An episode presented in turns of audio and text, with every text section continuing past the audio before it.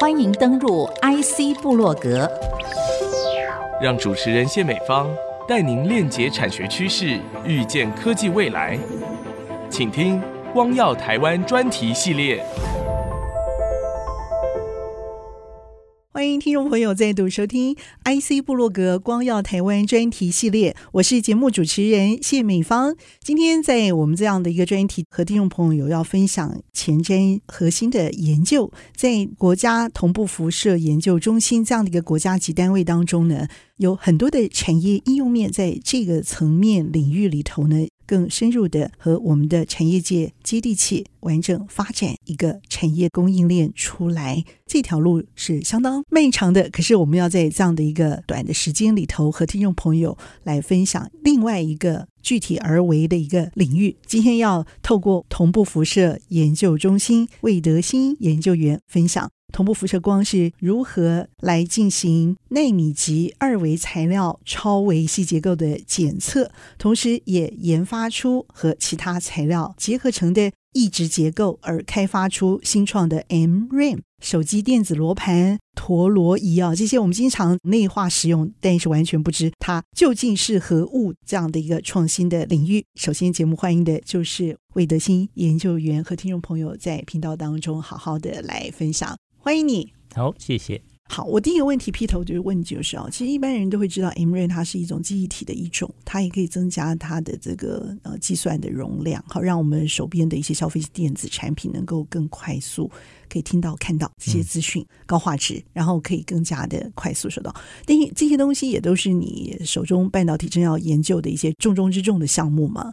这一个我们的在做的计划，其实最主要是看二维材料。但是二维材料，因为它实在是太新了，它很早就被发现。嗯，但是实际上要能够拿出来做实验，其实是到两千零四年才开始的。量它的特性，在现在台湾其实是制备二维材料的重镇，台湾是非常厉害的，在做这样子的研究。所以全世界包含很多国家，其实是到台湾来要样品的，然后他们才能够。做继续的研究，就说跟台湾是合作的。那既然我们有这样子的强项，所谓二维材料，其实基本上就是只有一个原子层，就几个 angstrom，几个 I，比头发细一百万倍的厚度。嗯 okay. 我们台湾是能够做这样子的材料，但再加上我们有世界最先进的半导体制成的制造公司在这里，所以很自然的就会把非常先进的材料。想办法跟半导体结合在一起。我想半导体有它要发展的未来，那二维材料可以是一个它的未来的方向。嗯，所以当初我们的计划其实是想要在二维材料上面，我们能够探测它有什么样子的特性。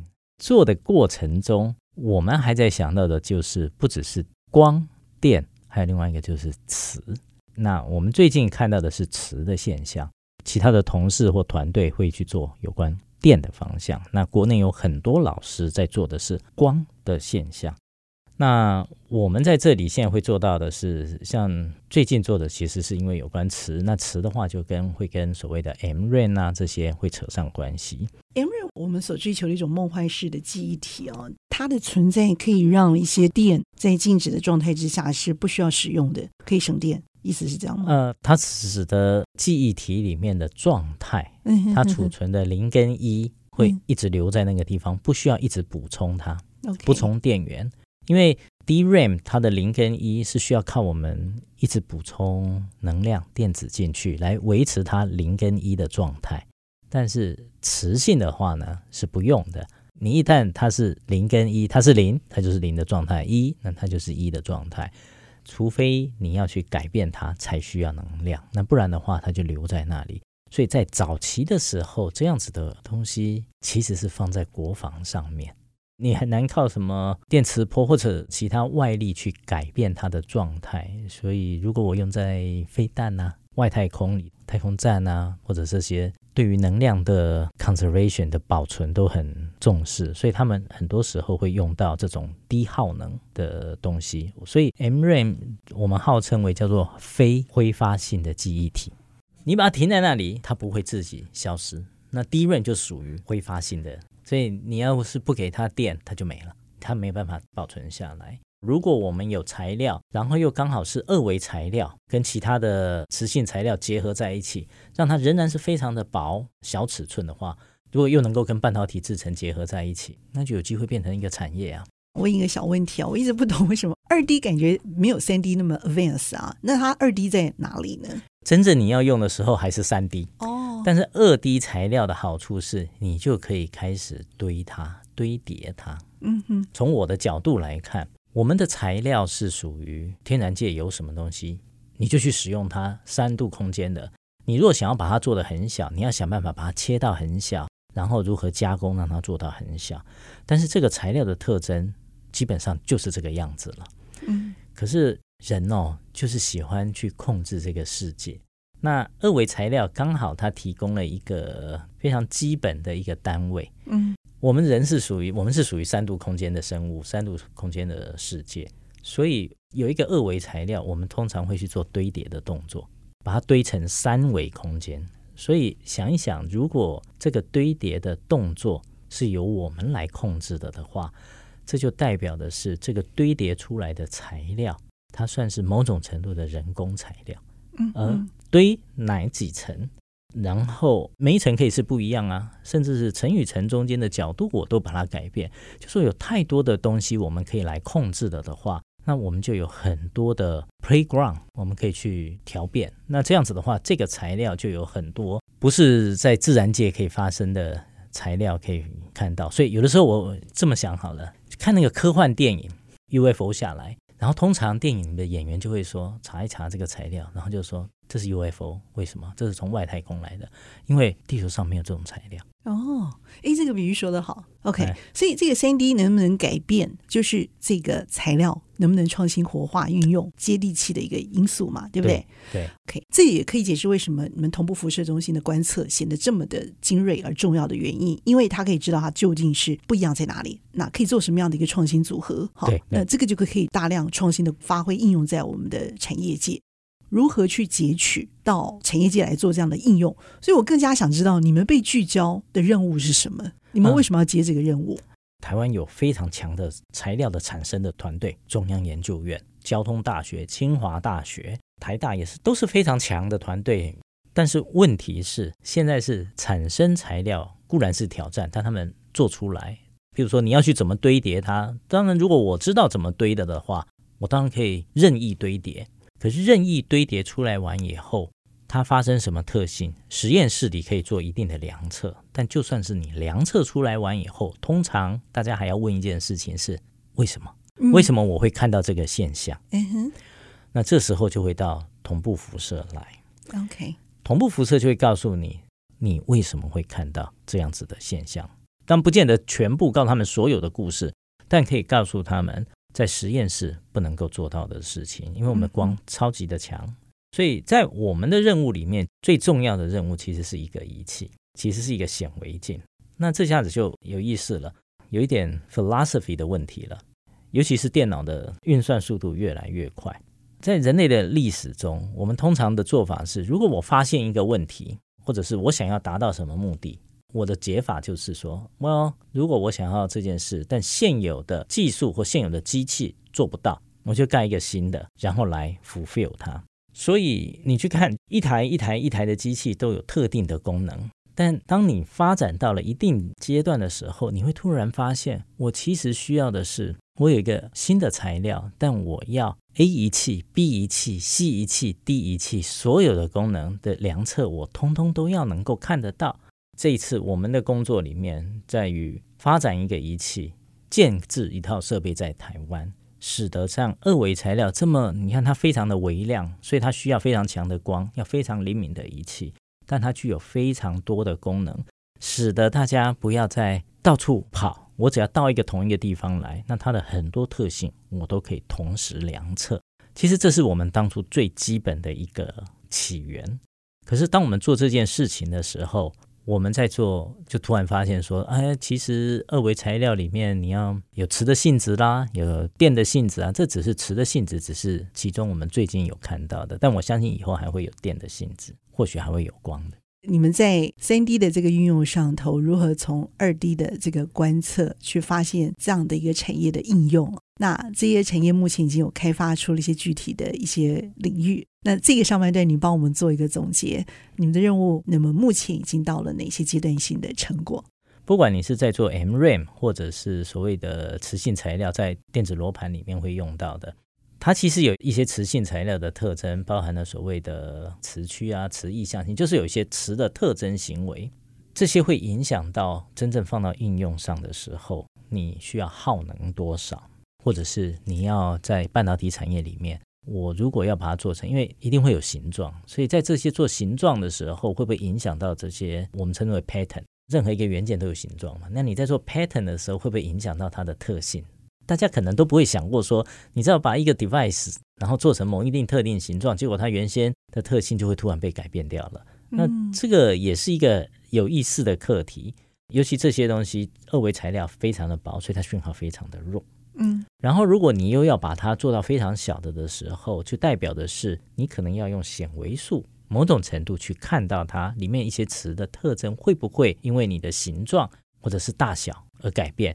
对我们来讲，实际上在运用到半导体产业的时候，他们会遇到的，不管是他们的形状或他们的结构，他们会拿过来这个地方来看看，说：“嘿，这个是某一个状况。”也许他们不会告诉我们里面实际上的成分是什么，或者是什么样子的结构，但他们会指定告诉我们说有没有什么现象，或者是某几个特征，请帮我们检测一下。那透过这里，他们再送回去。实际上，这些结构对他们特征有什么影响？也许我们不是那么清楚，因为也许牵扯到了商业机密。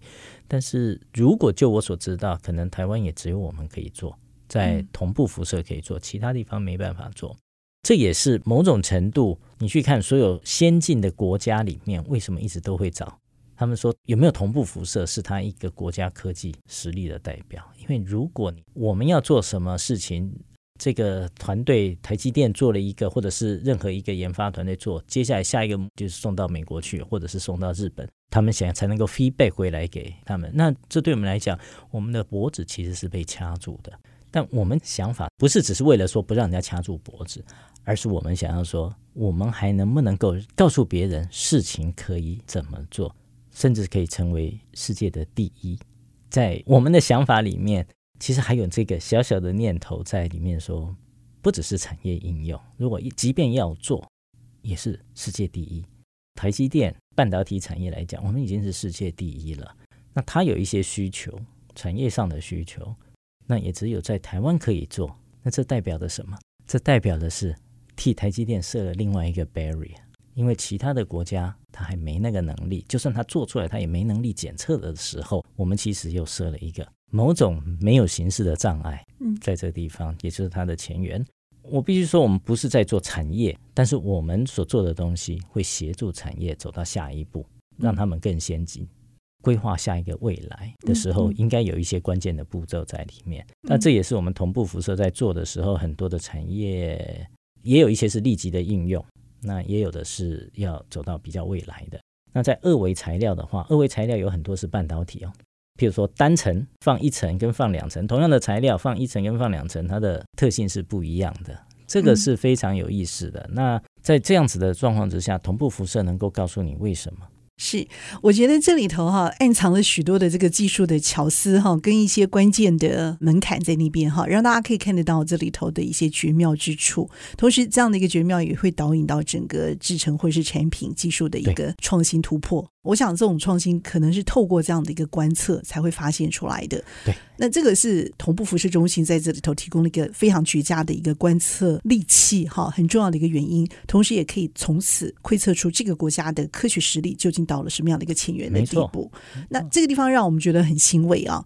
透过下半部的精彩分享，来看到我们台湾高科技如何整合创新，继续发射出这道光和热，也同步的展现了国家强大的领域，光照台湾。今天节目上半段非常的谢谢我们的同步辐射中心的魏德兴研究员精彩的分享。我们先休息片刻，稍后回到 IC 部落格光耀台湾专题系列。谢谢，谢谢。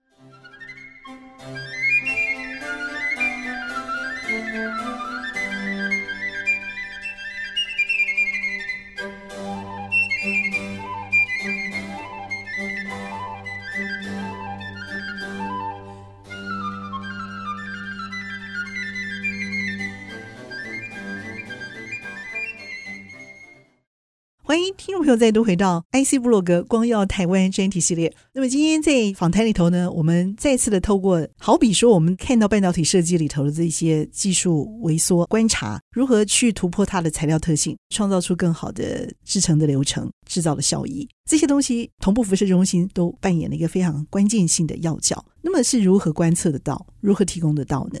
我们在节目头邀请到的是我们的魏德新研究员和听众朋友来解析。我们从二 D 这个案例来看，好不好？它跟我们的半导体微缩这个部分如何去求得？比如说，我们现在要突破走两纳米，我们怎么去得到这样的一个技术？那我怎样透过同步辐射的光达到？在半导体里面，现在有一个比较大的问题就是。当你一直把尺寸做得越来越小的的的时候，你还有没有办法做有效的绝缘？哦，那你如果没办法做有效绝缘的话，你的每一个单位中间就会开始互相沟通，于是你基本上这个 device 就会失败。所以某种程度，它有一个叫做 high-k material，也就是他希望说材料能够越来越绝缘。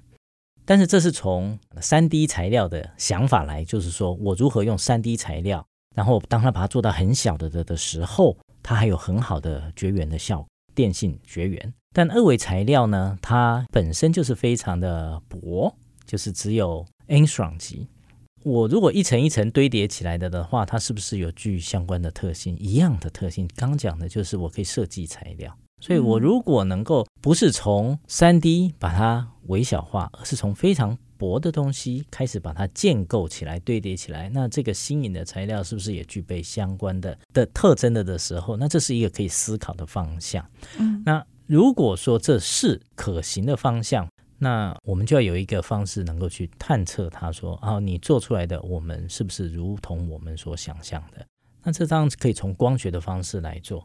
但是你也可以去把它想成说，我从用同步辐射光的探测来了解它为什么会有具有所谓非常好的绝缘的效果，让它导电性变得非常差。某些地方我可以做。那尤其是二维材料，有很多二维材料本身就是半导体。那如果它本身是半导体，就代表它可以跟我们半导体业界现有的机台的制程是比较容易可以结合在一起的。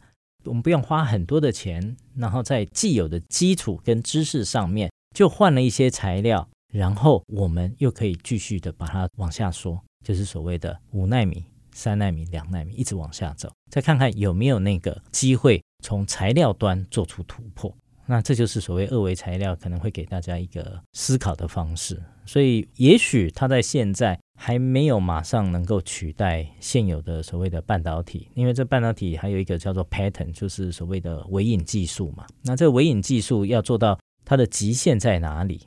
当然，微影技术是一个，那另外一个其实是材料端。二维材料可以从材料端有机会，有机会从材料端给出一个解决的方案，有可能。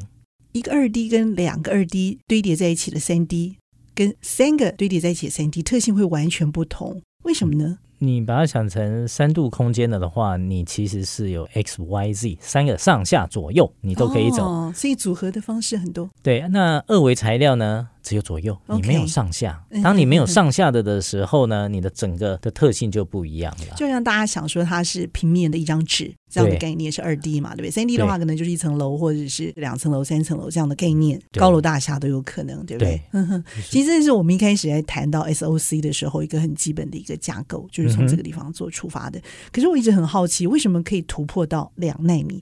这个绝缘的设计呢，越做越好。这跟你们二 D、三 D 这样的一个突破跟发现一定有关吧？关键究竟是什么？嗯、跟刚刚讲的所谓的 High K Material 其实是有关的。High K Material，OK。但是即便是如此，它还是有极限。High K 还是有极限，所以我刚刚讲的是所谓的从你能不能够做到线宽那么小是一回事。嗯，所以这跟你 lithography 是微影吗？还是对微影、呃、技术是有关的？所以一个是技术端，你能不能做到？但是做到那么细玩完以后，你的材料能不能够说不漏电？嗯，这又是另外一个问题。嗯，所以刚刚讲的 High K 啦，或者二维材料，是我觉得是属于材料端，这两个必须配合，你才能够真正做到最小的东西。微影技术的话，显然不在台湾，掌控不在台湾，所以我们机台其实是国际，呃，但是材料端台湾有。OK，所以如果微影技术我们能够拿得到，你的材料。台湾又有这样子的研发能力在的的的时候，两边就可以配合起来。嗯，我觉得科学家的那个压力不是一般人能想象的，只有你自己进入其中，你自己才晓得。所以你怎么去舒压，我觉得很重要。其实真的是每个人都不太一样。在早期的时候，一遇到压力，第一个你就会长时间的工作，长时间工作好像是很自然的。年轻的时候，我在盖第一套实验系统的时候，有一天我的老板，其实那时候我在做博士后，我老板走进来就问我说：“哎，你吃饭了没有？”那我就回他一句话说：“呃，等一下我就去吃午饭。”然后他很惊讶的看着我，天黑了耶！我刚刚问的是晚餐。我其实根本不知道，所以你笑到 翻倒那个椅子上了。你不是透天的实验室，所以看不到外面的阳光。在那个时候的实验室，所以当你有想要做什么事情的时候，一旦投入，你是忘掉很多事情。但是当你有压力的时候，那种事是你想做，但有压力的时候，有的时候你会去发泄。然后有一阵子，我突然觉得吃东西很好，哎，然后就突然发现吃进去的很多，能够消耗的地方，做研究又经常是坐着的。所以就曾经比较胖一点，然后后来那时候三 D 在你身上呈现出来，没错。体检的时候觉得好像比较不好。这种情况维持一年吗？还是哦，好几年，好几年啊。嗯，OK，好几年。然后就开始尝试着运动，运动刚开始有骑脚踏车，然后最近就开始有点跑步，也不用跑很长，但每天跑个两三公里。纾压的这个目的也慢慢达到了，对，对不对？对、嗯，而且身体也恢复健康，人还是很年轻，表示你的健康气色都恢复了，对不对？嗯，嗯，你在同步有几年的时间了？如果加上博士后的话，应该是二十四年。二十四年，这个工作应该就是当初你立志做科学家很重要的一个平台嘛？那走到如今，你自己对他的期许或感受，谈一谈你的心路历程，好不好？早期的时候，其实我并不晓得。刚刚你拿到博士学位，你可能想到的是我还要想要做研究，大概就这个。那至于在哪里做研究，倒没有太大的想法。但是想的其实是说我要到学校去做老师，因为整个心里面所想到的就是在学校里才可以做研究。那因缘际会，在国外跟台湾都有机会的时候，我选择回台湾，原因是因为当时是中央研究院原分所给的机会。那但是那个老师对我影响都很深哦。庄东荣老师，他给的机会其实是他需要盖仪器，所以他要找人回来盖。这种就属于未知。那在年轻的时候，总是有一股冲劲吗？还是是就是有理想化，就是觉得啊，我应该不是为了发表文章而做研究，我应该要做一些不一样的东西，盖一个连老板都觉得很有意思，然后他也不是那么清楚要怎么做的仪器的话，那这是很具挑战性的，而且又是在台湾 hometown，那我就回来了。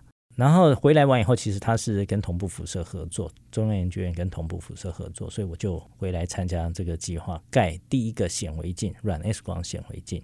盖完完以后呢，又因缘际会，又有机会到美国 Berkeley 伯克莱国家实验室先进光源实验室，在里面一年多的时间，再研究另外一个技术，那也是显微镜，另外一个显微镜技术。然后那时候研究完以后，台湾刚好开一个缺，那我就回来应征。就一直到现在。实际上，我一开始呢，其实只是想做一点说，我不要只是为了发表文章而做研究，而是我想学一些不一样的东西。那时候是比较理想，所以可能年轻的时候可能也没有想太多，就这样子回来，然后做。那很幸运的遇到了很好的老师，在中央研究院。我在美国老师也是非常的棒，在台湾遇到的庄东荣老师非常的棒。然后后来回到这里来。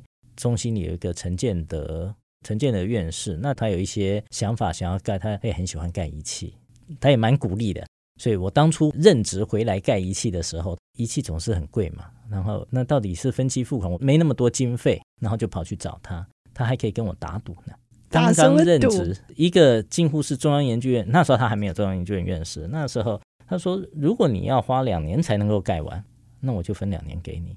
哦，如果你觉得你要是一年才能够一年就打算把它弄出来的话，我给你一次一年。对，他可以去想办法去调钱，然后经费来支持你，嗯，但你就得答应我一年就得弄出来。哦，那年轻人就是不能够被激。嗯，okay，他说 OK，结果这下子我就惹麻烦了，因为实际上把我的时间压缩的非常的厉害，哦，所以那时候就跟另外一位同事许尧珍博士两个人就基本上就是。非常的辛苦，拼了命做啊，咬牙切齿，拼了命做好。对，所以真的是做到连周末啊他家先生得抱抱着孩子在同步辐射外面的窗口看我们。我们周末都在做实验。到了，这什么时间？拼到了年底，可能在十二月底，然后在一个晚上，可能十点多、十一点，我们终于做出来了。做出来就是达到当初陈建德要我们说，你要能够做出来，达到一个什么样子的标准？一个显微镜，显微镜嘛，对不对？嗯，光电子显微镜。然后我看到完以后，晚上十点、十一点呢，那时候问题是，那时候我们的主任他已经变成我们的主任了。那时候啊，那时候陈建德已经变主任，他都还在他的办公室，所以他真的是白天当主任做行政职，晚上做研究，所以很晚的时候还拿去给他，然后他来帮忙看。证实说，然后接下来就说，其实我相信他不会一定要抓住我们说，你非得在十二月三十一号，但这是一个在研究人员中间的互信的 promise。我给了你你想要的，你当初的，那你能不能够 deliver 你的 promise？你没有办法达到，也许不是天翻地覆，对不对？但对我们来讲的话，这是一个 promise is a promise。嗯，所以就这样子做到。你说研究吗？那你要是没有动力或者什么去做啊、也很难这样子做到吧。但是我觉得还算蛮幸运的，台湾有一个国家级的研究单位，哈、那他算是给了我一个机会说做研究，反而偏离我当初最早开始想的说我要做教授啊，我要到实验室里头去做。但你要问我说，嗯，有没有会啊觉得有一些一丝丝的后悔啊，或干什么的？没有，我倒觉得说。还蛮幸运的，能够在这个地方这样子去做研究，然后有人不管是同仁同才中间的互相帮忙，跟互相的 challenge，但大家都是善意的，所以我我是觉得同步辐射是一个很好的单位。最近又有一个新的显微镜进来，我们的不管去规划跟厂商去谈，嗯、那个就是我们的世界第一套的这种显微镜在同步辐射，所以它的光束线的设计。实验站的设计都是全世界第一套这样子的结合，所以其实我的期望是非常高的。这就是我刚刚提到的，当我们把我们所有的科技实力展现出来的的时候，也就是当我们的显微镜是德国做的，最基本的设计是他们来自他们，可是为什么要那样子结合起来？是我们的要求，是我们要求要这么做的，然后再加上台湾特殊的。那个光源跟一个专门为这个设计的光束线，我其实是觉得说一丝丝后悔都没有说到学术去去当老师，因为我现在在面对的是全世界第一条这样子的光束线，配上全世界第一个这样子的显微镜，然后在我们台湾成立起来。我在美国的老师，他现在的指导教授现在是美国 Berkeley 先进光源的主任，他也是我们的 advisor。他回来我们有谈过，他说。我在看你们，他说你选了一个很好的方向，我们也想要再发展，但是刚好他们因缘际会的关系，他们会晚几年。他说我们全部在看你。他说必要的的时候，他们有很厉害，比我们厉害很多的研究员。他说一张机票就过来，我们都要过来。所以呃，日本也在看我们。瑞士，我们都认识一些研究人员，他们都说都是已经现在都是属于 manager level 的人，都说其实他们都有一些年轻的人想要往朝这个方向去，可是因为全世界现在没有参考点，那我们会是第一个参考点，所以大家都在看。所以对我来讲，你要问说有没有压力，非常大的压力，有时候半夜都会醒过来，就会想说，哎，我在做什么，需要做什么？但就是这样子的，也是一个动力，就在于说，嘿。大家在看的是台湾同步辐射的某一条光束线，这是我理想中的一个仪器。哦、这里你想创造独特，对不对？我认为有这样子的仪器会是非常非常的独特。我在最开始的时候并没有往这个方向去想，只是觉得说隐隐心目中我觉得说如果有这样子的功能会很好。我并不是了解所有的面向这个仪器所有的能力。但是我只是觉得说，在同步辐射待了那么久，知道了那么多技术，我有时候在想说，有没有机会是有一个仪器可以把所好几种技术合在一起，然后都可以做。这个是一种想法，就是说你做了久了以后，你就会发现说，好像应该往这边去。然后只是在几年前无意中遇到了一个德国的团队，发现说他们也有在这样子去做，就只是仪器端，可他们不会有同步辐射。他们有他们的限制，所以基本上我们跟德国两边就算是某种程度的一拍即合。他们有他们的仪器的技术，我们有同步辐射光源，但是我们还有另外一个，其实是我们因为有用同步辐射，知道相关的研究，其实会希望说仪器有什么功能，所以我们好多方结合在一起。Right X 光内米显微术，它是一个整合式的。我们的实验里面，它有两个分支的某一个分支，很多事情是 drive by your heart。就好像说，人生也有每个阶段不同的任务会去达成。这个工作在你生命当中，觉得扮演什么样的角色？也送给大家这样的一份祝福。这份工作对我来讲，其实是一份 dream job。很多同学跟我聊过，说为什么我要做这份工作？我说，其实不是我要做这份工作，而是这份工作能够提供我什么。我个人喜欢的是很喜欢读 reading 科技的文章。做研究几乎是我的工作跟我的兴趣结合在一起。我需要做很广泛的阅读，然后还要消化。对我来说，有的时候觉得，到底是我付出给工作，然后他们给我薪水来换我的工作吗？可能不是耶。对我来讲，很多时候我不是这么想的，而只是说我很高兴、很幸运的有一份工作是我非常喜欢做，跟我的兴趣完全的结合。然后在做做我很喜欢做的事情的时候呢，我还有一份收入可以来维持我的生活。那如果从这个观点来看的时候，我就会变得很 appreciate，非常感谢说我有这份的工作。这时候我就不会去限制说，哎，这件事情是属于我该做的，这件事情不应该是我做的，这件事情应该是别人做的。而我经常问的是，我能够做些什么？What can I help？所以。嗯，有的时候我在我的 line 上面的时候，我经常就会写我的上面写就是 What can I help？人家会来找你，是因为他们觉得你可以帮忙。当你有你的工作，你有你的 subject 必须去完成。但是如果在可行的范围里面，你可以做到的范围里面，那帮一下忙没有什么太大的问题。就算不帮，没有办法帮忙，你可以指一下方向，也是不错的。所以有的时候我都还会接到公司的人，他们不知道为什么，大概就到我们的那个公司的那个网页上面，随便打一个电话就进来说他要问问题。通常跟我没关系，但我就会跟他们讲说，Well, OK，好，如果是这样的话，你应该要找谁？或许他能够帮助你，告诉他的方向怎么去做。我好像接过几次，我从来不觉得说我是被被骚扰到，而是我觉得说，哎，还蛮有意思的，还有人会想到同步。会想到来要找个帮忙，那就顺手就做一下，然后看看怎么样子帮助大家。